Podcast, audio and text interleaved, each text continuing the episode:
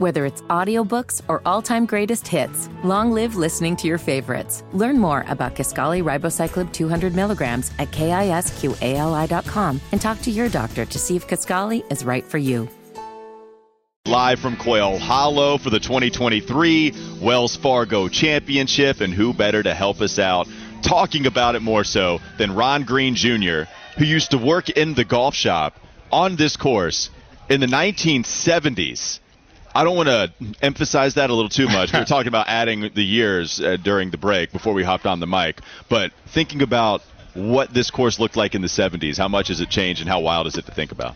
Uh, it looked about as different as I look today from how I looked back then. Uh, uh, you know, it was still basically the same. I mean, they've renovated it many times, but Uh-huh. I mean, I still call the second hole the third hole because they used to have the par three back there, and you know, uh, the seventh hole, what is now seventh hole, same spot, but it was a par four. The ninth hole was a par five. The eighth hole was a par three. I mean, it was very, very different, and this place was very different. But uh, they have uh, through vision and resources and all that, they've turned this into someplace really, really special. Well, I don't want to belabor the point as I really have all week, but it is impressive just to see what smart golf people think about this course in comparison to some of the other legendary courses. And so, during your experience, you've been with Global Golf Post for about 11 years. You've been you were with the Charlotte Observer for 23. You know, when when you talk about just kind of the growth and prowess of this golf course, what, where does that rank now compared to what it was, you know, back in the 70s and as you've gone through the decades? Well, you know, when they first brought the Kemper Open here in whatever year that was, 1970, I guess it was, uh, I think they assessed the members $2,500 a piece just to be able to hold the tournament. And it was small, you know, it was, it was, everything was smaller. Uh, this golf course has grown. I mean, it's on the same piece of land, but everything is bigger. And I, I think they've taken what they've learned from previous tournaments and having leadership who belong to some other very prominent clubs who really know how to put on a good golf tournament. Uh, they, they've just they've been able to take the best of what's out there and apply it here. And you know, I think I remember when it was getting started, what this tournament uh, and Mac Everett was involved. Uh, I remember writing a story. I said, "How are you guys able to do so many things other tournaments haven't done?" He said, "Our answer." The answer to every question is yes until we have to say no. Yeah. Now that may have changed a little bit, but that's uh, it's nice when I can imagine it would be nice to be in that position. Ron, you look at the leaderboard right now. Xander Schauffele and Justin Thomas are uh, two of the guys near the top, and two of the guys that were near the top of the the betting odds, so to speak. So I say all that to say Nate Lashley is sitting there up there. He's not anywhere to be found. Does that speak to the difficulty of this course, and how do you feel like the tournament's gone so far? I think the tournament's great. I mean, they've got. It looks like a, you know, 485 at five o'clock in the top of the leaderboard, just with so many guys there. I mean, Schauffele and Thomas are two of the best players in the world. I mean, they they fit right here. Justin has not had a great season yet, uh, and this may be the moment when it all sort of comes together. You know, he won the PGA here, whatever it was, five or six years ago. Schauffele is just. I mean, he's when they put leaderboards up at golf tournaments, they just might as well put his name up here. Now he's running a little while, run a little time between wins, but uh, that's the thing about tournaments. I mean, again, like Nate Lashley, um, other guys, just I mean, it is just Friday at lunchtime, so a lot will happen there. But I think this golf course, while it probably favors guys who hit it a long way, it gives you enough chances with a couple of short drivable par fours. The par fives almost everybody can reach, and then some of the par fours are just really kind of bully type holes. You've just got to get through. So I think it, it opens it up to a lot of players, and um, I think it's going as it warms up over the weekend. I think it's going to be really interesting. And see, that's the thing you were saying, and they talk about how difficult this course is. So if you are behind today, how difficult is it to climb back up there amongst the leaders? Well, two things have to happen. One, you've got to do your your part and play well. I mean, uh, but then you, you know it always helps to get get help from other people. I mean, Jordan Spieth rolling along yesterday makes triple bogey in the last hole, and now he's shooting what feels like a hundred out here today. And you guys go back and forward. And uh, Tom Kim was right there at the top of the board, and all of a sudden, you know, started coming back down. Uh, I think by tomorrow afternoon you'll be able to start figuring out what the target score is going to be for Sunday afternoon. Um, I would imagine they'll set it up tomorrow, be a lot of birdies. Uh, it's it's playing pretty tough. I ran into uh, Webb Simpson, who's a member out here yesterday, and he's just shaking his. It's just a hard golf course. Yeah. It's just really hard, and uh, you know, I think if we would go back look to previous years, the scores at this point would be a lot lower than they are right now. Well, and we've seen the PGA Championship hosted here. We're going to see that again 2025, if I'm not mistaken, a couple of years from now. Is there a shot that this course could get the U.S. Open? Is it that difficult, or do you think this is basically reserved for more PGA Championship appearances? I think there's sort of a unwritten line there or rule. You're with the PGA or you're with the Yeah. USGA, and I think and Johnny Harris has said this many times. Uh, if the U.S. Open is going to be played in North Carolina, it should be at Pinehurst number two. And now that they have the anchor site there and they've got whatever four or five U.S. Opens scheduled there, I don't see a U.S. Open coming here. But I, I do see a continuation of big time PGA Tour events coming here as this designated tournament era uh, unfolds. Obviously, 25 will be different because the PGA is here. And at this time of year, which, as we know, is much more comfortable than it was in August here a few years ago. So, uh, but I think uh, the, the pieces are already, I think, being put together to, to keep big events here. I, you know, I thought the President's Cup was just spectacular. Right. Uh, uh, so The PGA was great in 2017. It was. It was fantastic to attend. It really was, and I think uh, that's why they came back. What feels like quickly. Uh, they saw what could be done here, and I think uh, you know they had. I was told that yesterday was the biggest Thursday they've ever had at this tournament, and it's just going to get better and better. I think busy. this weekend. You know, if, if Rory would go out and shoot him a good score this afternoon, it'll just it will just take it up another level. It's likely he will. Uh, We know how. I like his chances. he's he's three under right now. He'll tee off, I believe. Trying to pull up the time here. It'll be a little bit later. It won't be too far along um, from right now. That is the voice of Ron Green Jr. You can find him on Twitter at Ron Green Jr. Part of Global Gol- uh, GolfPost.com's coverage. And I did want to talk about the timing of the Wells Fargo as well, because a couple of weeks from now is when you will have the PGA Championship. Do you like that? Because you do have a great field here, and that's part of maybe LIV Tour's influence based on you do want to see the big names. There is a hefty fine, as we just saw from Rory McIlroy, if you skip out on too many, and it's not that many before you get the $3 million fine that he had skipping the previous tournament. So, with the timing being a couple of weeks away from the PGA Championship, is that beneficial? Would you like to see it a little further out? What say you on the timing of it? I think it's perfect. I think it works really, really well. Uh, you know, it's it's tricky for some guys like Jordan Spieth. Now he's going to get a couple more days off than he planned, but like he and Scotty Scheffler, this is Scotty Scheffler's one-off, but he's a Dallas, Texas guy, and they've got Byron Nelson and Colonial, Dallas and Fort Worth, around the PGA Championship in two weeks, and you know Jordan was looking at, and then the Memorial Tournament, another designated. So they were looking at five weeks in a row, and you know that's not maybe a lot if you're a NASCAR driver, but it is for a PGA Tour Right. player, and so. Uh, you know, I think it works perfectly here. As they structure the schedule in 24, I think they're going to try to leave it this way, although they like to get designated events back to back, which means they could try to squeeze it right up against the PGA, but I don't know if they've gotten that far yet. Ron, they call the closing three holes of this course the Green Mile.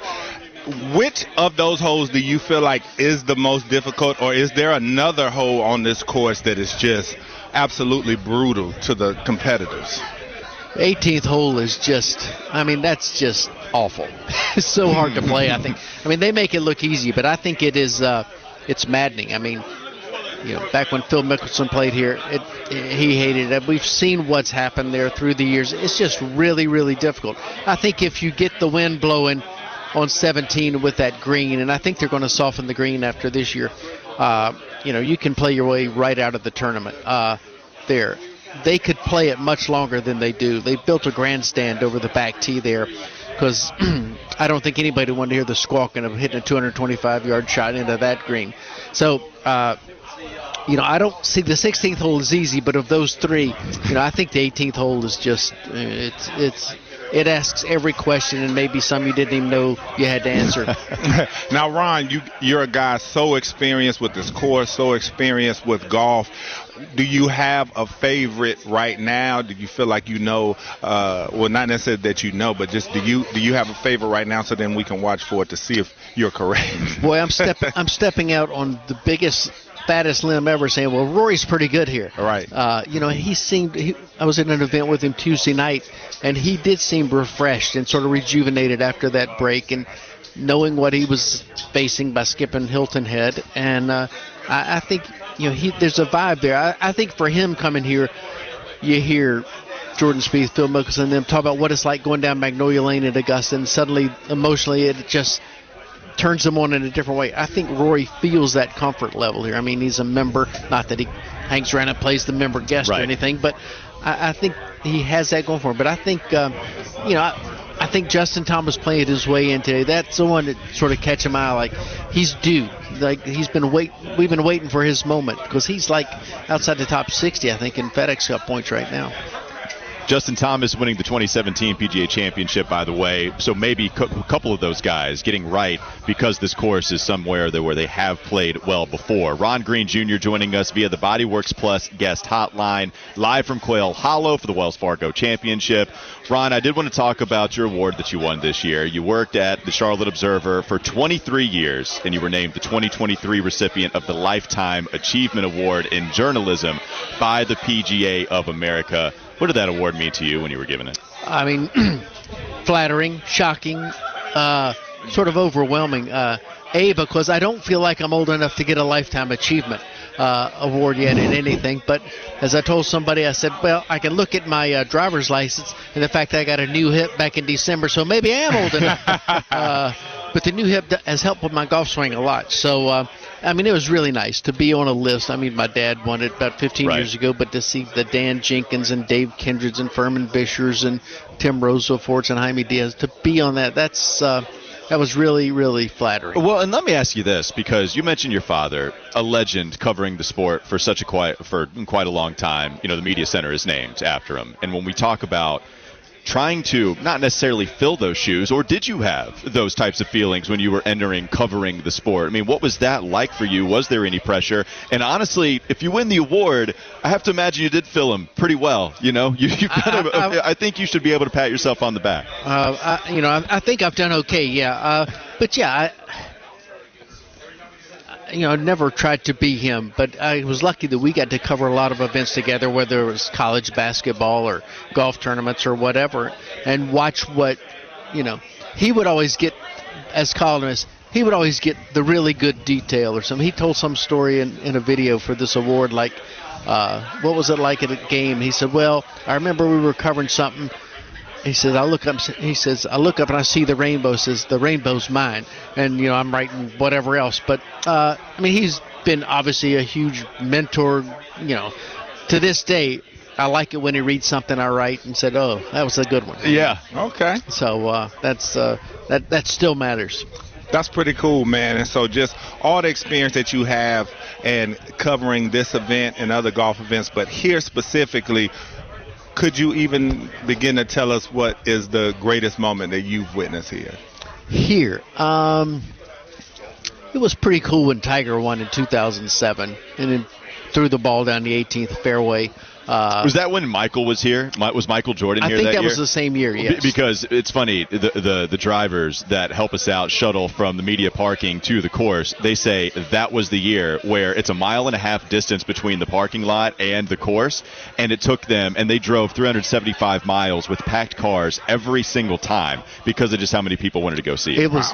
I, I remember them saying on that Wednesday when they were playing that it was like they'd let school out because it seemed like every kid in America was out here with their parents. And, and you know and like and all the rest of us we just wanted to see it in that moment. And uh, you know you still wander through or see sports memorabilia stuff. There'll be pictures of that day there. And uh, that was really really cool. I mean when Rory shot 62 that first time that was a good one. I remember coming into the Observer the next day and some people saying like who's the guy who won the golf tournament i said trust me you're going to know who he is and you're going to be able to say the first one happened here That's all. And it's so cool to see that now he has so much love for this golf course Yeah. and so vocal about his love to see where it kind of started, where he shot the 62. That's another moment I was thinking of yeah as well. i know they're going to tear the greens up and replant new grass and do some subtle changes to him after this tournament and and he is in that position i was talking to johnny harris today and uh, he, Rory had shared some thoughts with him, and I said, "Listen, "You're going to do something? uh, yeah, we, we might do. Yeah, we, we might soften the fourth green. We might change a little thing on 17." So I'm like, mm, "Okay." He's really becoming the face of the PGA. Oh, I, he I mean, especially with just how vocal he is. Of course, when we talk about